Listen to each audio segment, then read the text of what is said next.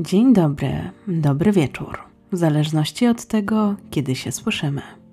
Dzisiaj zapraszam Was na odcinek serii Zbrodnia po polsku. Tym razem przeniesiemy się do województwa kujawsko-pomorskiego i sprawę, która przez wiele lat pozostawała niewyjaśniona. Aż w końcu doszło do zaskakującego przełomu. Zanim przejdziemy do odcinka, przypominam jeszcze o subskrypcji podcastu, aby być na bieżąco ze wszystkimi odcinkami. Oraz dziękuję wszystkim wspierającym na YouTube i za postawione kawki na Wajkofi. A teraz zapraszam do wysłuchania dzisiejszej historii.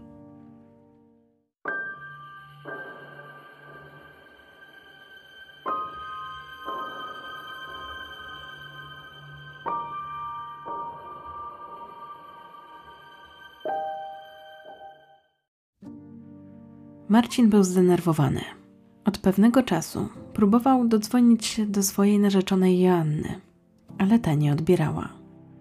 W końcu wieczorem pojechał do mieszkania, w którym aktualnie pomieszkiwała w związku z wyjazdem swojej mamy. Gdy dotarł na miejsce, poczuł, że coś było nie tak. Drzwi były otwarte. To było niepodobne do Joanny. Powoli je uchylił i wszedł do pierwszego pomieszczenia. Gdy dotarł do najmniejszego pokoju, jego oczom ukazał się najgorszy widok w jego życiu. Nie mógł uwierzyć, że jego narzeczona nie żyje. Województwo kujawsko-pomorskie leży w północno-centralnej części kraju. Utworzono je w 1998 roku z dawnych województw bydgoskiego, toruńskiego i włocławskiego. Obecnie jest zamieszkiwane przez około 2 miliony mieszkańców. Siedziba Sejmiku Województwa, Marszałka, Zarządu Województwa oraz organów administracji samorządowej znajdują się w Toruniu. Natomiast siedziba wojewody oraz większość urzędów administracji państwowej znajdują się w Bydgoszczy. To ostatnie miasto aktualnie zajmuje dziewiąte miejsce w Polsce pod względem liczby ludności. 15 wyższych szkołach studiuje około 35 tysięcy osób, a w 1994 roku jedną ze studentek w tym mieście była Joanna. W tamtym roku wydawało się, że w jej życiu wszystko układa się idealnie. Była atrakcyjną kobietą, która realizowała swoje marzenia. Od niedawna miała też narzeczonego Niemal od zawsze pragnęła zostać piosenkarką. Rozpoczęła więc naukę w szkole muzycznej na wydziale wokalnym. Była ogromną fanką zespołu Depeche Mode, czyli brytyjskiej grupy muzycznej, która powstała w 1980 roku w Wielkiej Brytanii. W związku z tym brała też aktywny udział w różnego rodzaju wydarzeniach organizowanych przez grupę skupiającą fanów tego zespołu. Na jednym ze zlotów tej grupy poznała Marcina. Jak się wkrótce okazało, jej wielką miłość. Początkowo mama Joanny nie była do końca zadowolona z tego, że jej córka się zakochała. Był to czas na naukę, a nie chłopaków.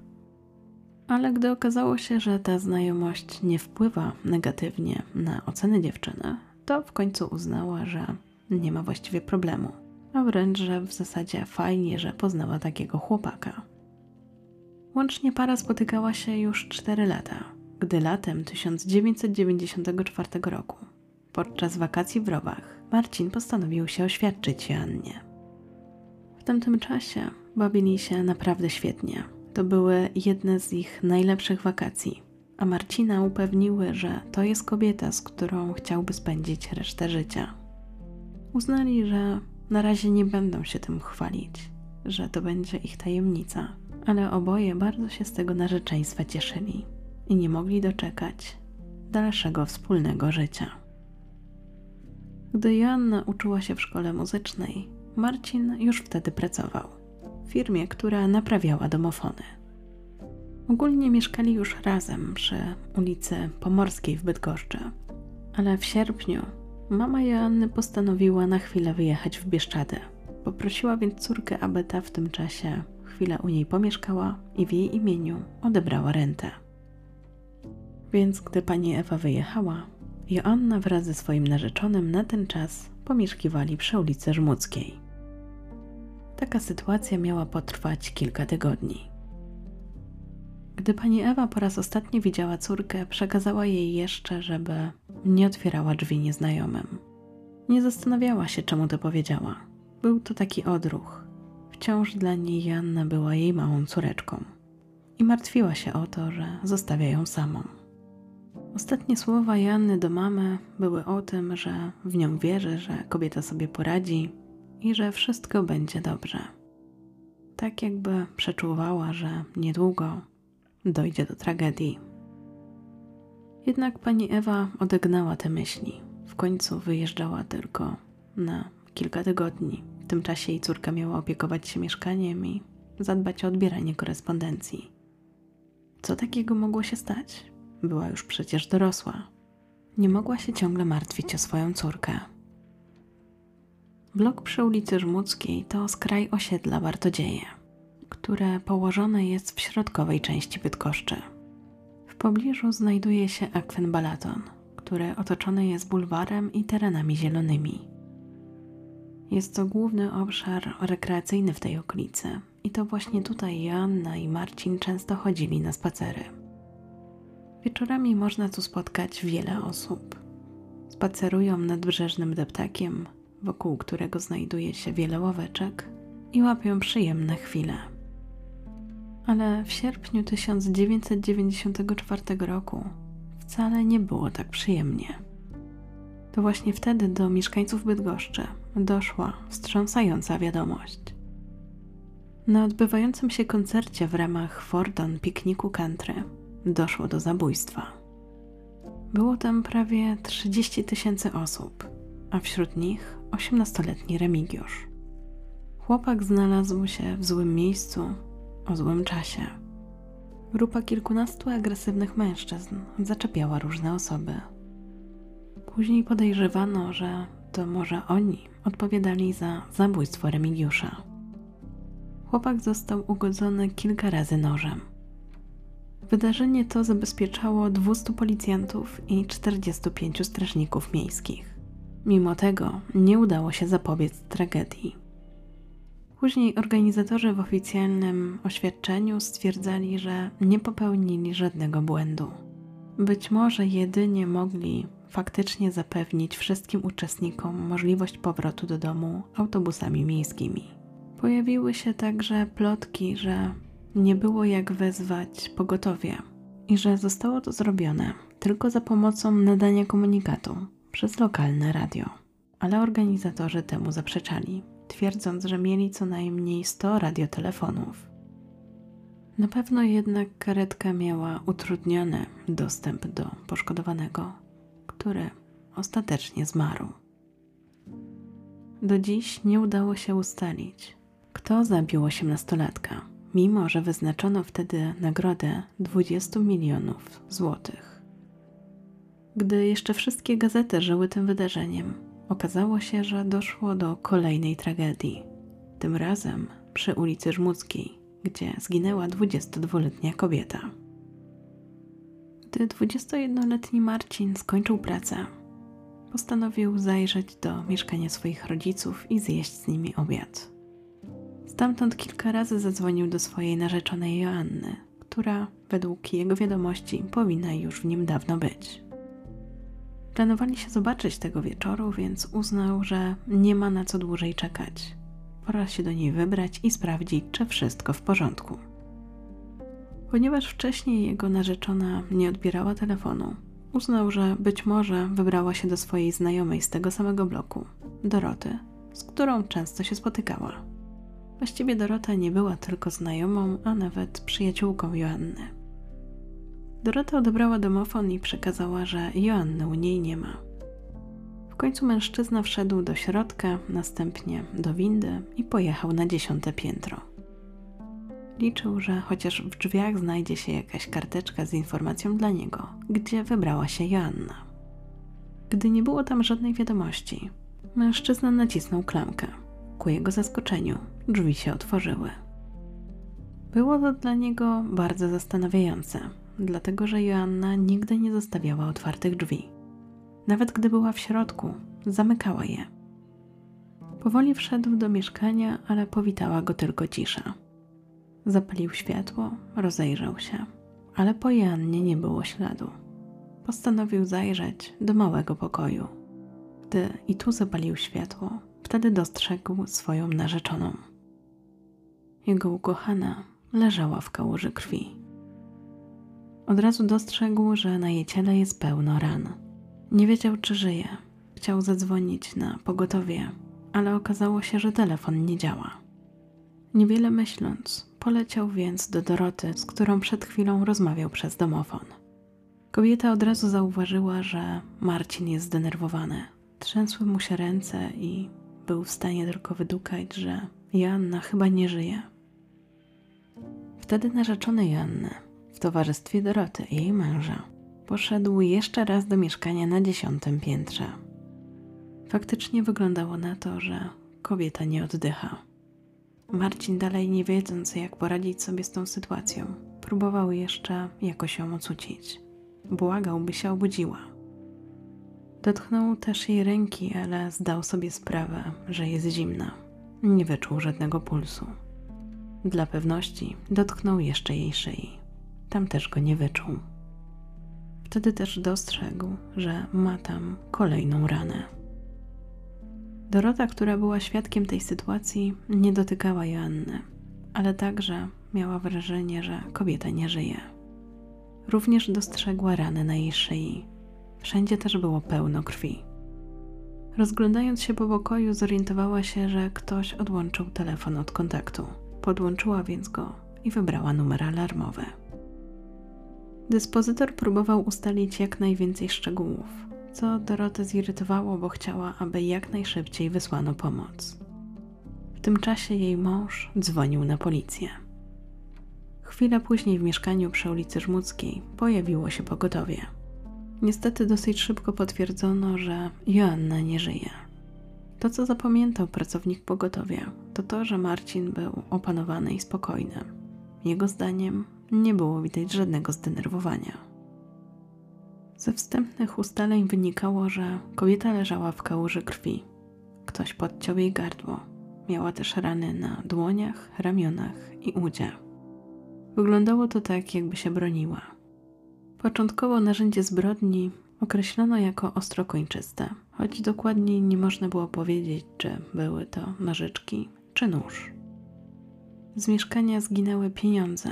Była to równowartość dwóch rent, które Asia miała odbierać od listonosza oraz radiomagnetofon.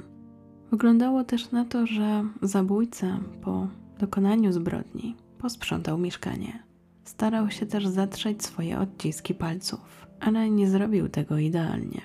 Zapomniał o jednym, który później technicy zabezpieczyli na kablu od odkurzacza. W tamtym czasie ten dowód za wiele w tej sprawie nie pomógł. Pierwszej kolejności starano się też odtworzyć ostatnie godziny Joanny. Dorota, przyjaciółka Joanny, początkowo powiedziała śledczym, że ostatni raz widziała swoją przyjaciółkę dzień wcześniej, czyli kilkanaście godzin przed zabójstwem. Później jednak przypomniała sobie, że przecież widziały się tego dnia, dokładniej o godzinie 12.30. Kiedy to Dorota zapukała do Janny, czy ta nie miałaby jej rozmienić 100 tysięcy starych złotych. Przyjaciółka niestety nie mogła jej pomóc, ale zaproponowała za to, aby weszła do środka. Dorota wtedy się spieszyła i nie skorzystała z tego zaproszenia. Miała jednak wrażenie, że w tym czasie przyjaciółka była sama. Później zajrzała jeszcze do niej około godziny 18, ale tym razem Joanna jej nie otworzyła.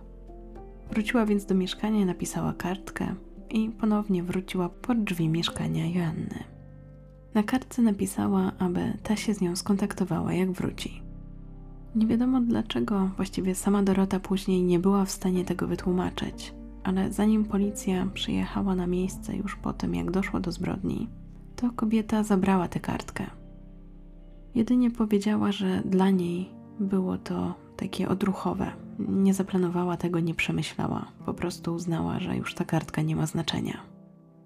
Później okazało się, że tego dnia Joanna planowała także odwiedzić siostrę Marcina, jej narzeczonego.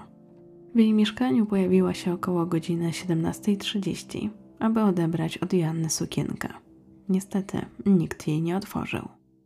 Jeśli chodzi o bliskie osoby Joanny, to śledczy też standardowo pytali, czy był ktoś na przykład w jej otoczeniu, kto jej źle życzył, albo kto wzbudzał w niej jakiś niepokój. I wtedy w zasadzie kilka osób wspomniało o pewnym mężczyźnie. Chodziło o Sławka, który mieszkał w tym samym bloku i zdecydowanie był zauroczony Joanną. Niestety jego uczucia nie były przez kobietę odwzajemnione. Dorota wspominała, że Sławek miał nawet pisać listy miłosne do Joanny, ale ta za każdym razem wspominała, że nie jest tym zainteresowana. Zresztą była w związku z Marcinem. Agnieszka, znajoma Joanny, również przypomniała sobie, że ta miała jakiegoś adoratora, chyba Sławka, ale że też było to jednostronne zauroczenie i nigdy do niczego między nimi nie doszło. Inna znajoma zamordowanej kobiety również wspominała, że faktycznie w jej życiu był jakiś mężczyzna, który nie rozumiał, że Joanna nie jest nim zainteresowana.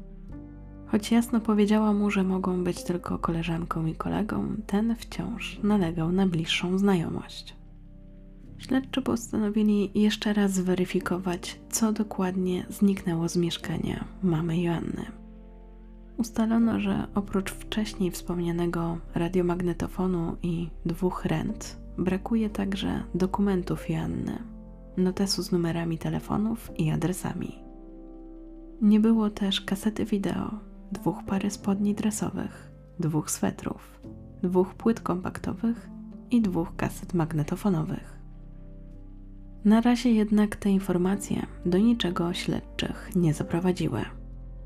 Jeśli chodzi o podejrzanych, to od początku przyglądano się trzem osobom. Był to narzeczony Joanny, listonosz, który tego dnia przekazał jej rentę oraz wspomniany Sławek, sąsiad z bloku, który prawdopodobnie był zauroczony Joanną. Najmocniej przyglądano się Marcinowi. To on był jednym z pierwszych podejrzanych, ale śledczy bardzo szybko uznali, że nie miał nic wspólnego z tą zbrodnią. Do tego też miał mocne alibi, Najpierw był w pracy, a po niej u swoich rodziców. Jeśli chodzi o Sławka, to on stwarzał wrażenie takiego niepozornego. 27-latek twierdził, że o śmierci swojej znajomej dowiedział się od sąsiadów. Sam w tym czasie był w pracy od 7 do 17. Do tego jeszcze między 9 a 12 udał się do rejonowego urzędu pracy. Twierdził, że Joannę znał, była to jego dobra koleżanka, ale nie był nią zainteresowany w taki sposób romantyczny. Wraz z Marcinem miał też okazję pracować przy instalacji domofonów. Sławomir mieszkał sześć pięter niżej, a feralnego dnia miał być w stolarni, w której pracował na czarno. Następnym mężczyzną, któremu przyjrzeli się śledczy, był listonosz, który jako ostatni miał widzieć Joannę żywą. Mężczyzna opowiedział, że około godziny 12 zadzwonił do drzwi mieszkania, w którym była Joanna. Ta je otworzyła, a następnie zaprosiła do środka, od razu do dużego pokoju. Był tam też jakiś nieznany mu mężczyzna. Na jego oko między 21 a 25 lat. Siedział na tapczanie. Gdy załatwili formalności, listonosz przekazał Joannie pieniądze w ramach renty i następnie udał się do wyjścia. Miało to być około godziny 12.05. Przez ten czas miał chwilę, aby przyjrzeć się temu mężczyźnie, który znajdował się w dużym pokoju w tym mieszkaniu. I później na podstawie tego, jak zapamiętał tego mężczyznę, udało się przygotować portret pamięciowy. Z opisu świadków wynikało, że Joanna nie miała problemu z nawiązywaniem nowych znajomości. W związku z tym śledczy bardzo poszerzyli grono osób, którym się zainteresowali w związku z tą sprawą. Joanna podobała się mężczyznom, była jednak w związku, a od niedawna narzeczoną. Być może to właśnie to było powodem, że ktoś nie wytrzymał i pod wpływem emocji odebrał jej życie. Na ten moment wykluczono jednak to, że był to motyw rabunkowy albo na tle seksualnym. Uważano, że po pierwsze Joanna musiała znać swojego mordercę, a po drugie, że darzył ją jakimś uczuciem. Jak wspominała później mama Joanny, Jej dewizą życiową było to, że gdy ona będzie dla innych dobra, to i inni dla niej będą. Jak się niestety okazało, było to błędne myślenie. Choć kobieta była wierna swojemu narzeczonemu, to wielu mężczyzn starało się zdobyć jej względy. Asia jednak wiedziała, że to właśnie ten mężczyzna jest tym, z którym chciałaby spędzić resztę życia. Nie była więc zainteresowana poznaniem jakiegoś innego i jasno to komunikowała. Wśród przesłuchanych osób był także Maciej, 24-latek, który kiedyś był w związku z Janną. Mężczyzna przyznał, że dalej był w regularnym kontakcie z kobietą, a dzień wcześniej nawet odbierał od niej książkę, którą wcześniej pożyczał. Jednak gdy ją odwiedzał, to wtedy był tam też Marcin. Nawet się przywitali. Chwilę porozmawiał z Janną, a potem wrócił do domu. W dniu śmierci kobiety twierdził, że spotkał się z kolegą, a po godzinie 16 był już w domu. Przed 19 z kolei wyszedł do pracy. Co prawda śledczy dostrzegli na jego dłoniach jakieś rany, ale później się okazało, że powstały one w czasie jego pracy. Zastanawiające były także ślady krwi na jego butach, ale wykluczono, że była to krew Joanny. Ostatecznie mężczyzna został skreślony z listy podejrzanych. Ale zanim tak się stało, został nawet na jeden dzień zatrzymany. Wśród przesłuchanych było naprawdę wiele osób. Śledczy szukali jakiegokolwiek punktu zaczepienia, niestety bezskutecznie, mimo że śledztwu nadano najwyższą rangę. I choć wydawało się, że policjanci nie popełnili żadnych błędów, to jednak analiza tych wydarzeń po czasie wykazała coś innego.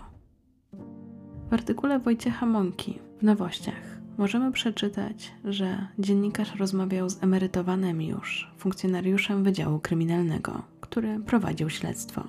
Mężczyzna miał nie ukrywać, że w tamtym czasie, gdy zdejmowano ślady w mieszkaniu przy ulicy Żmudzkiej, popełniono wiele błędów. Na przykład nieodpowiednio je zabezpieczono, przez co uległy zniszczeniu. A jak wiadomo, po latach technologia się rozwinęła, więc można by je na nowo przebadać i ustalić sprawcę.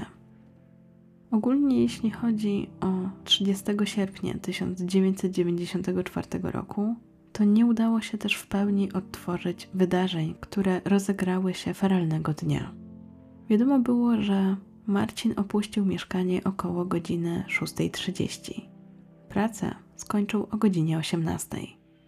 Potem pojechał do rodziców do mieszkania przy ulicy Pomorskiej. Tam dzwonił do swojej narzeczonej, a później pojechał do mieszkania przy ulicy Żmudzkiej. Gdy Joanna nie odbierała domofonu, w końcu zadzwonił do Doroty. To ona wpuściła go na klatkę. Później dotarł do wspomnianego mieszkania, gdzie odkrył, że doszło do zabójstwa jego ukochanej. Śledczy założyli, że Joanna znała swojego mordercę, o czym miały świadczyć właśnie otwarte drzwi mieszkania. Marcin początkowo oczywiście był głównym podejrzanym, ale gdy wykluczono go z listy, uznano, że najbardziej interesującą osobą jest ten mężczyzna, którego widział listonosz około godziny 12. Mowa o tym mężczyźnie, który siedział wraz z Joanną.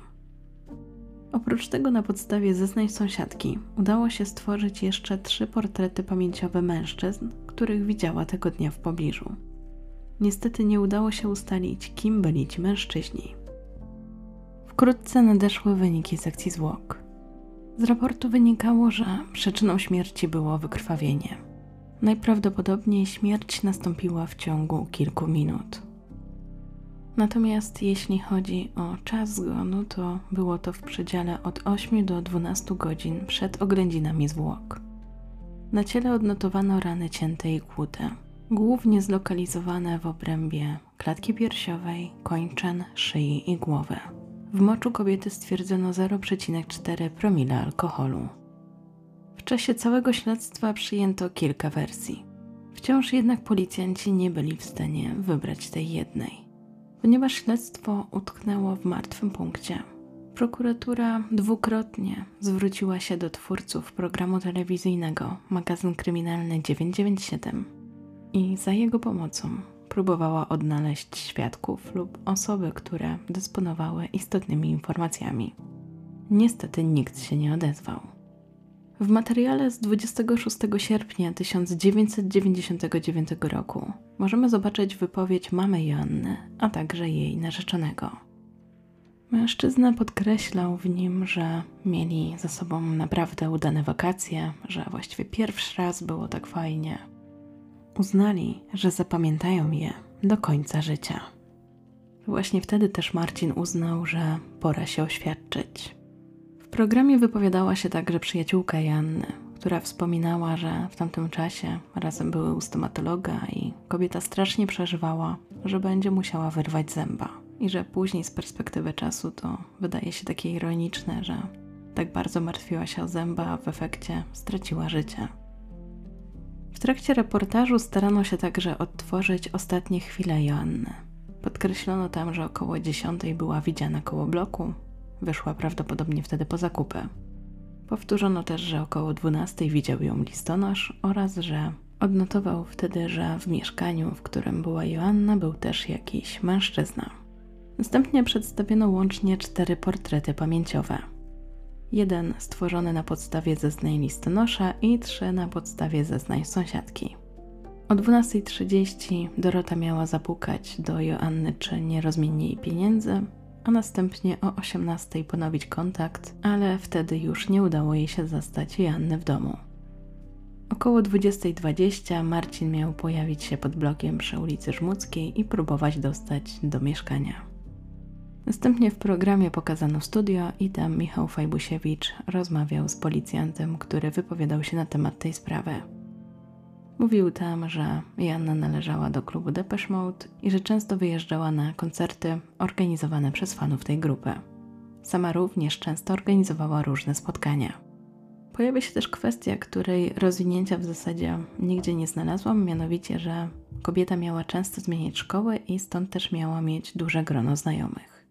Jeśli chodzi o te kwestie, to dotarłam głównie do informacji, że właśnie po maturze rozpoczęła studia muzyczne więc tutaj nie za bardzo wiem, co takiego policjant miał na myśli, ale pomyślałam, że i o tym Wam wspomnę.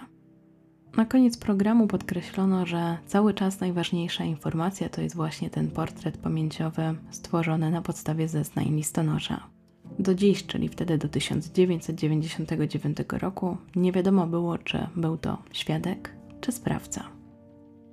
W tym czasie prasa również próbowała ustalić, co takiego wydarzyło się w mieszkaniu przy ulicy Żmudzkiej. Dziennikarze zastanawiali się, czy powinni łączyć wydarzenia z końcówki sierpnia, kiedy to życie stracił osiemnastolatek, z późniejszym zabójstwem Joanny. Zwłaszcza gdy na jaw wyszło, że Asia bardzo często jeździła na koncerty. Ale policjanci podkreślali, że na ten moment tych spraw nic nie łączy. Osiem dni po tym, jak kobieta zmarła, jej matka znalazła w mieszkaniu zastanawiające rzeczy. Między innymi zakrwawione białe pończoszki dziecięce i nożyczki. Natychmiast zadzwoniła na policję. Później technicy pojawili się w mieszkaniu i zabezpieczyli te dowody. Wspominałam też wcześniej, że zabezpieczono odciski palców na kablu od odkurzacza. Ekspertyza daktyloskopijna była gotowa na 16 listopada tego samego roku. Oceniono nie tylko ten ślad, ale także te, które znaleziono na kablu od telefonu, filiżance i kubku.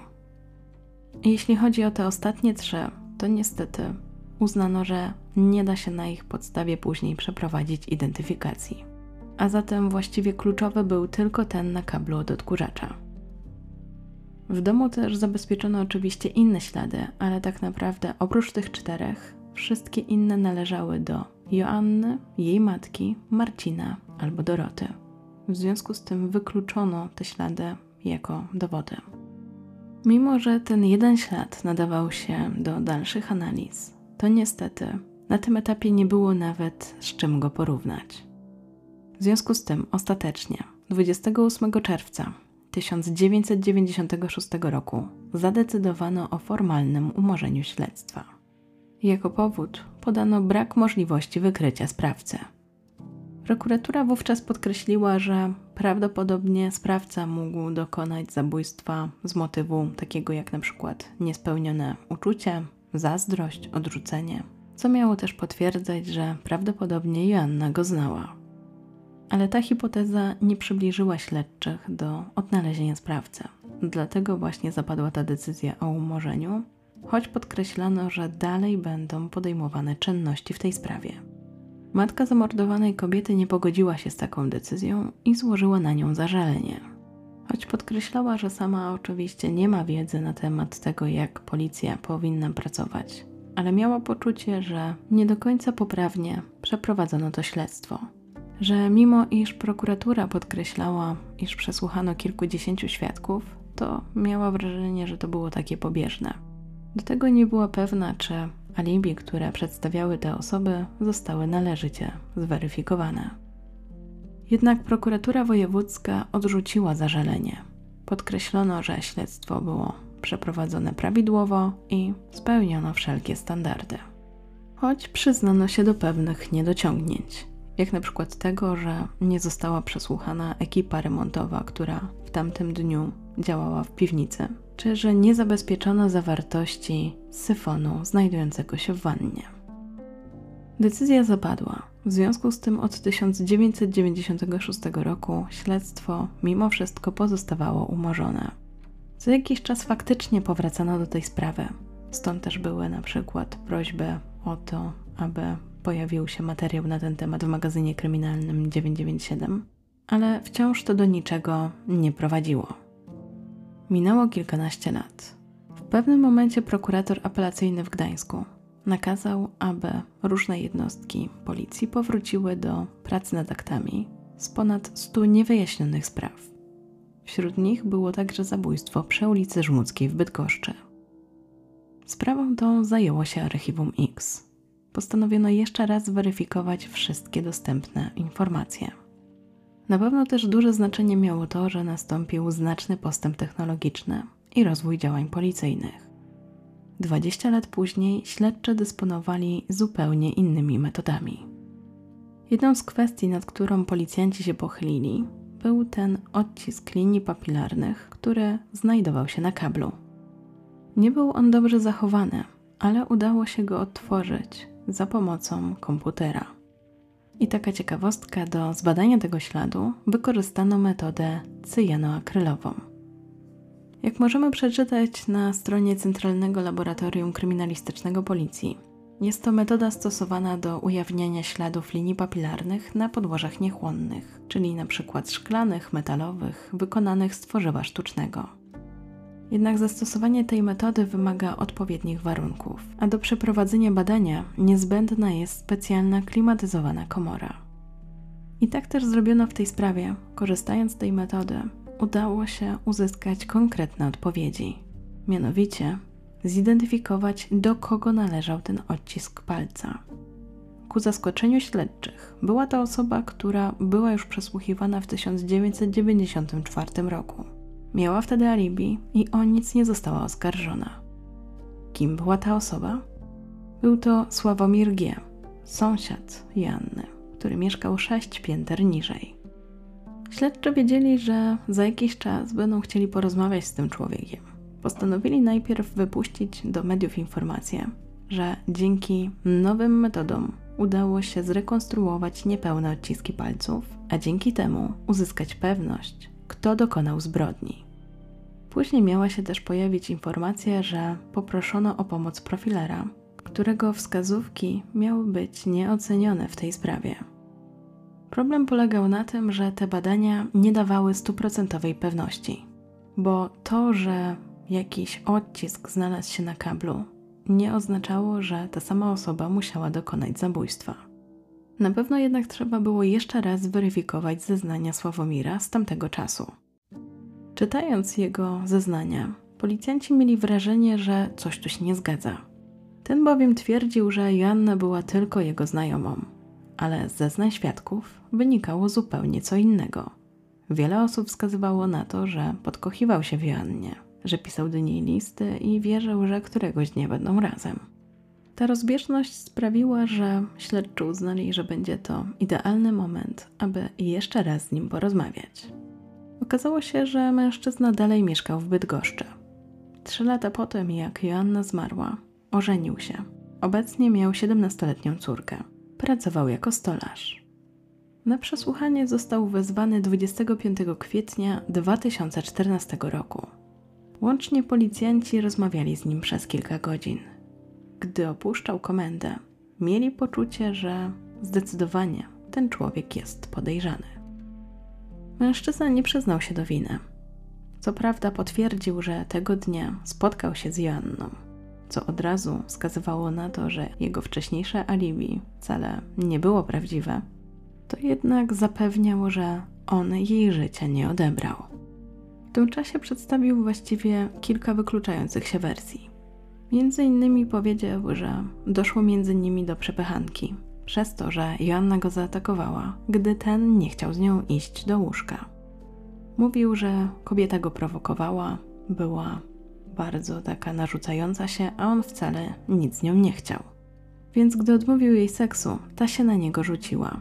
Złapała jakieś nożyczki i zaczęła dźgać siebie, mówiąc, że potem zwali winę na niego. To przy okazji było wyznanie, że narzędziem zbrodni były nożyczki.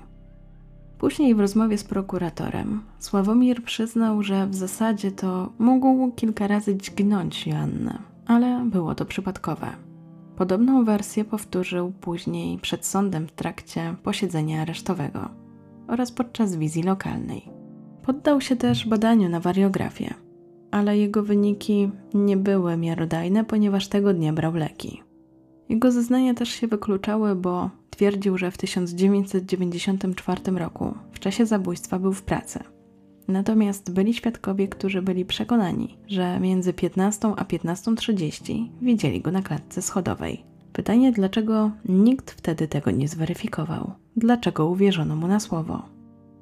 Sławomir, któremu przedstawiono dowody, jakie na niego znaleziono, czyli m.in. niezgodność w zeznaniach oraz odcisk palca, końcu postanowił właśnie tylko przyznać się do tego, że doszło do szarpeniny i faktycznie zaatakował Joannę, ale była to samoobrona. Twierdził też, że nagle Joanna wyszarpała mu z ręki nożyczki i sama się jakoś na nie nadziała. Oczywiście ten opis zupełnie nie pokrywał się z danymi, które widniały w aktach. Kolejną bardzo zaskakującą rzeczą było to, że w piwnicy Sławomira znaleziono coś, co określono jako w cudzysłowie ołtarz. I miał on być utworzony ze zdjęć, które łudząco były podobne do donatki, a w niektórych źródłach jest wskazane, że były to po prostu zdjęcia Joanny. Sławomir powiedział, że Asię znał od 3-4 lat, była jego sąsiadką i że w pewnym momencie przerodziło się to w przyjaźń.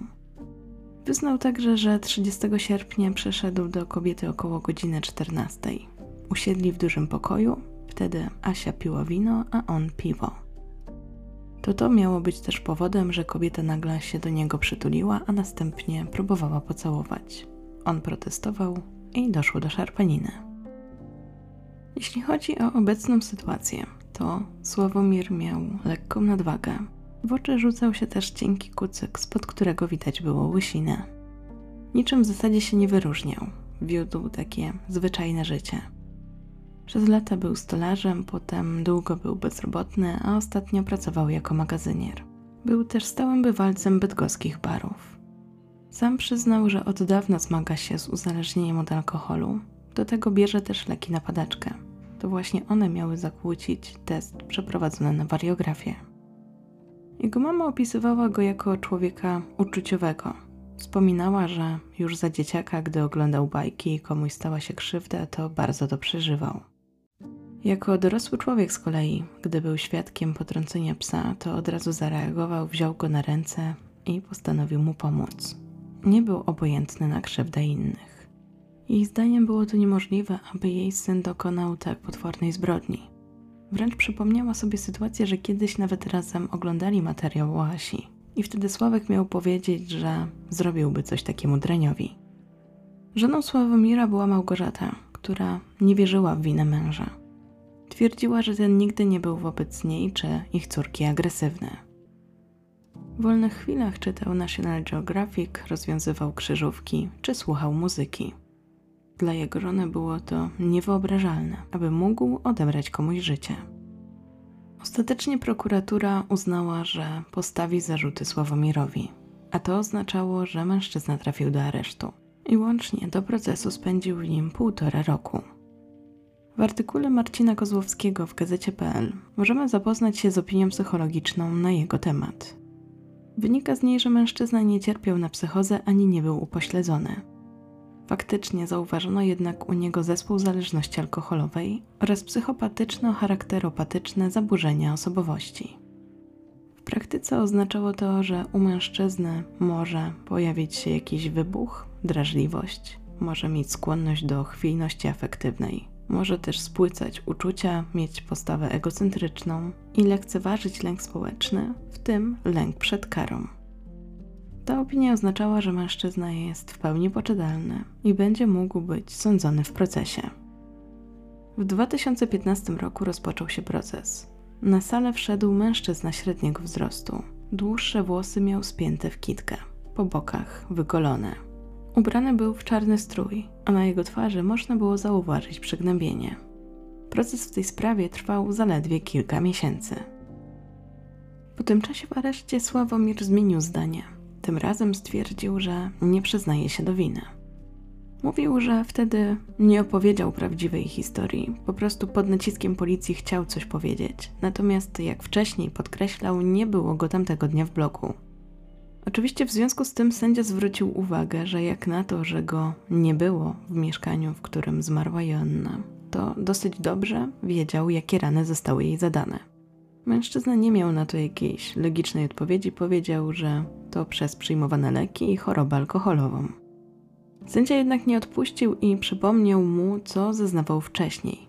Mianowicie podkreślił, że Joanna leżała na podłodze, że była cała we krwi, że chyba do niego coś mówiła. A on na nią tylko spojrzał, nawet się nie schylił, umył ręce, a następnie wyszedł z mieszkania. Mimo tego Sławomir wycofał swoje zeznania, twierdził, że wcale tak nie było i koniec.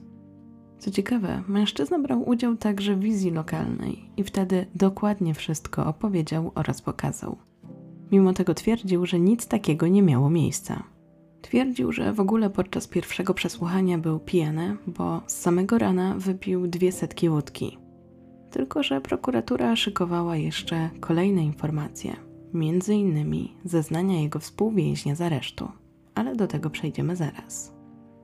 W sądzie zeznawał także brat Sławomira Tomasz, który wtedy miał jakieś 17 lat. Gdy wrócił od swojej dziewczyny, już dostrzegł, że pod blokiem jest policja, jest pogotowie oraz karawan. Mężczyzna był ostatnim świadkiem w tym procesie. Powiedział, że gdy wszedł do mieszkania, to brata w nim nie było.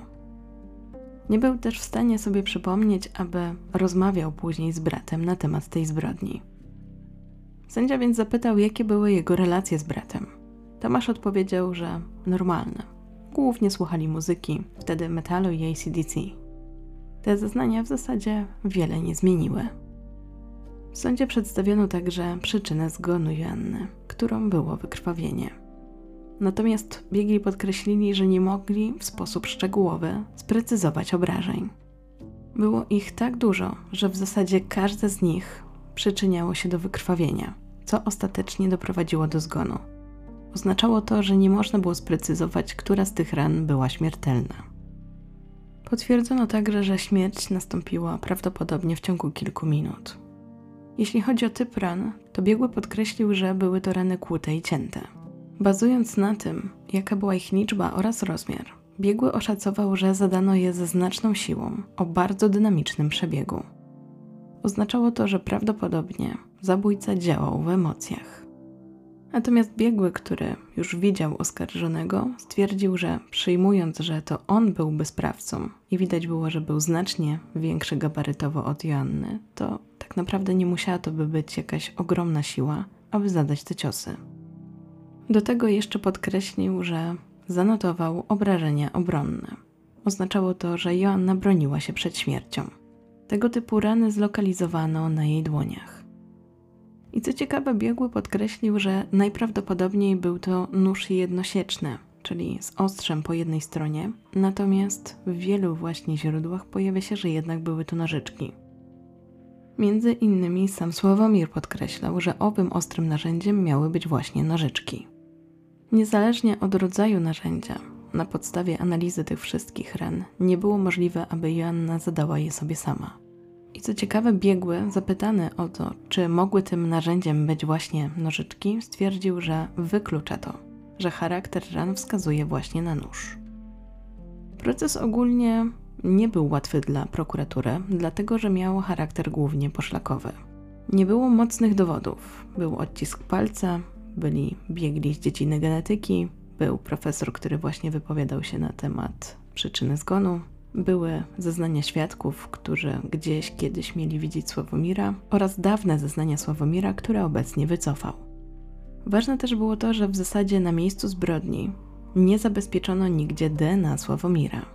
A zatem to oznaczało, że najmocniejszym dowodem będą jego poprzednie zeznania oraz relacje świadków, że był w niej zakochany bez wzajemności. Zdaniem prokuratury wyglądało to tak, że on po prostu chciał z nią być, fizycznie się do niej zbliżyć, ale Joanna go odrzuciła i uciekła wtedy do drugiego pokoju. Oboje byli już pod wpływem alkoholu. Prokurator twierdził, że Sławomir planował to morderstwo. Wiedział, że zabije tę kobietę. Między innymi sam przyszedł do Joanny z torbą, w której miał piwo, t-shirt na zmianę oraz nożyczki. Gdy jeszcze przed procesem mężczyzna był przesłuchiwany, to wtedy wyznał, że miał to zrobić z powodu odrzuconej miłości, że miała być jego albo niczyja, a nawet, że ją zabił, bo nie chciała z nim współżyć. Jak mówiłam, kluczowym punktem procesu były także zeznania współwięźnia Sławomira, który siedział z nim w jednej celi w areszcie. Mężczyzna twierdził, że był w zasadzie jedną z niewielu osób z wyższym wykształceniem w tym miejscu i dlatego właśnie Sławomir postanowił się przed nim otworzyć i zapytać, jak ma się bronić. Do tego też był dla niego względnie sympatyczny, jak na to, gdzie się znaleźli. Szybko też dostał pseudonim Głowa. Współwięzień podkreślał, że tak się mówi o więźniach, którzy mają zarzut zabójstwa. Zresztą przeważnie tak to wygląda, że jak w celi pojawia się nowy więzień, to od razu musi powiedzieć, za co tutaj trafił. Więc tak naprawdę nigdy nie jest to żadną tajemnicą. Oczywiście może ktoś skłamać. Sławomir miał wyznać, że przyznał się do winy, bo myślał, że mają na niego dużo dowodów tutaj ode mnie adnotacja. Istotne było właśnie to, że policjanci z archiwum X wypuścili do mediów te informacje o tym, że mają bardzo silne dowody i wiedzą, kto jest zabójcą. Więc Sławomir był pewien, że nie ma wyjścia, musi powiedzieć prawdę. Ale w trakcie przesłuchania zrozumiał, że jednak te dowody nie są tak mocne. Żałował więc, że przyznał się do winy. Miał też wyznać, że świadomie oszukał policjantów, że to Joanna go nagabywała, a prawda była taka, że to właśnie on to robił. Nie przemyślał tylko tego, że jego wersja nie będzie się zgadzała z ranami, które zostały jej zadane. Mówił, że sama sobie je zadała, a przecież była praworęczna, więc nie było to możliwe. Co właśnie później podkreślił biegły. Natomiast Sławomir był pewien, że przechytrzył wymiar sprawiedliwości, że prokurator nie połapie się w jego kłamstwach i na pewno nie uzna, że to on jest winien. Sławomir opowiadając współwięźniowi swoją historię, przyznał się, że zabił Asię oraz że potem zacierał ślady. Między innymi zakrwawioną odzież miał wyrzucić do śmieci. Według relacji Marcina, współwięźnia Sławomira, wyglądało to tak, że Sławek dzień wcześniej spotkał Joannę na przystanku i poprosił ją o spotkanie. Kobieta nie była jakoś bardzo tym zainteresowana, ale ostatecznie się zgodziła. Sławomir twierdził, że potrzebuje rady w sprawach sercowych. Następnie rano miał zdecydować, że będzie albo jego, albo niczyja, i z takim zamiarem udał się do jej mieszkania. Mówił też, że brał wtedy leki oraz pił alkohol, a mieszanka taka powodowała, że stawał się agresywny. W trakcie spotkania miał wyznać Joannie, co do niej czuje. Wtedy ona kazała mu się wynosić. To sprawiło, że nie wytrzymał, poczuł się odrzucony i chciał się zemścić. Doszło do szarpaniny, a ona uciekła do małego pokoju. Wtedy dźgnął ją w szyję. Potem Joanna błagała go, aby ją zostawił. Później o to, aby wezwał pomoc. Ale Sławomir był nieugięty. Według zeznań tego świadka zastanawiał się także, czy wykorzystać ją seksualnie, ale ostatecznie uznał, że nie jest w stanie. Po wszystkim się umył, zmienił koszulkę, zabrał swoje piwo i wrócił do mieszkania. Ponieważ nie chciał nikogo spotkać po drodze, nie pojechał windą, tylko zszedł schodami. Akurat wtedy widział go jeden ze świadków, który twierdził, że właśnie na klatce schodowej spotkał go między 15 a 15.30. Co przypomnę, wykluczało się z jego alibi, bo twierdził, że cały dzień był poza blokiem. Jednak w 1994 roku nikogo to nie zaniepokoiło. Gdy wrócił do mieszkania, uznał, że w zasadzie jeszcze raz pójdzie do mieszkania Joanny i wtedy zabrał jej rzeczy. Nie zależało mu na kradzieży, chciał jedynie upozorować rabunek. Liczył, że w ten sposób zmyli śledczych. Jak widać się pomylił, bo w zasadzie od początku zakładano, że nie był to motyw rabunkowy. Gdy kobieta, którą kochał, umierała, miał odkurzać mieszkanie. W trakcie procesu ani razu w zasadzie nie powiedział, że żałuje tego, co zrobił. Z drugiej strony cały czas nie przyznawał się do winy, więc w pewnym sensie byłoby to przyznanie, gdyby powiedział, że żałuje. Jeśli chodzi o tę koszulkę, to wyrzucił ją do śmietnika w innym bloku i jej nie znaleziono. Z kolei swoje buty wyprał. Również nie znaleziono narzędzia zbrodni. Prokuratura podkreśliła, że na podstawie lokalizacji, wielkości i formy zabrudzeń krwi, które zabezpieczono na kocu, uznano, że większość ran zadano kobiecie na tapczanie, gdy była w pozycji leżącej. Zdaniem oskarżyciela, działanie to, aby odebrać jej życie, było więc pełną premedytacją. W końcu zapadł wyrok w sądzie okręgowym w Bydgoszczy. Mimo, że prokuratura wnioskowała o 25 lat pozbawienia wolności, ostatecznie mężczyznę skazano na 15 lat. W końcu po 20 latach matka Joanny mogła poczuć, że sprawiedliwości stało się zadość, ale nie było to pocieszające bo jednak wolałaby, aby jej córka dalej żyła. Dla sądu podstawą do wydania takiego wyroku stały się właśnie wyjaśnienia oskarżonego, które złożył policjantom tuż po zatrzymaniu. Nie uwzględniono tego, że w sądzie je odwołał. Natomiast sąd także podkreślił, że musiał wziąć pod uwagę dotychczasowy tryb życia oskarżonego choć z drugiej strony nie można było powiedzieć, aby u Sławomira pojawiła się jakakolwiek refleksja bądź litość.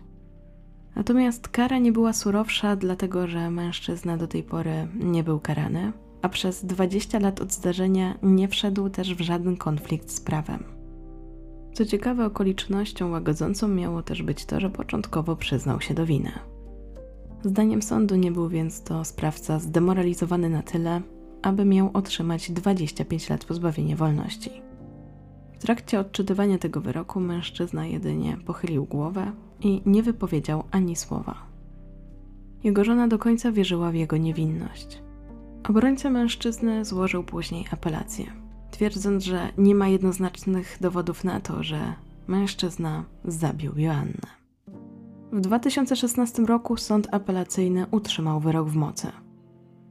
Kolejnym krokiem była próba kasacji w Sądzie Najwyższym, ale i ta została oddalona w marcu 2017 roku jako bezzasadna.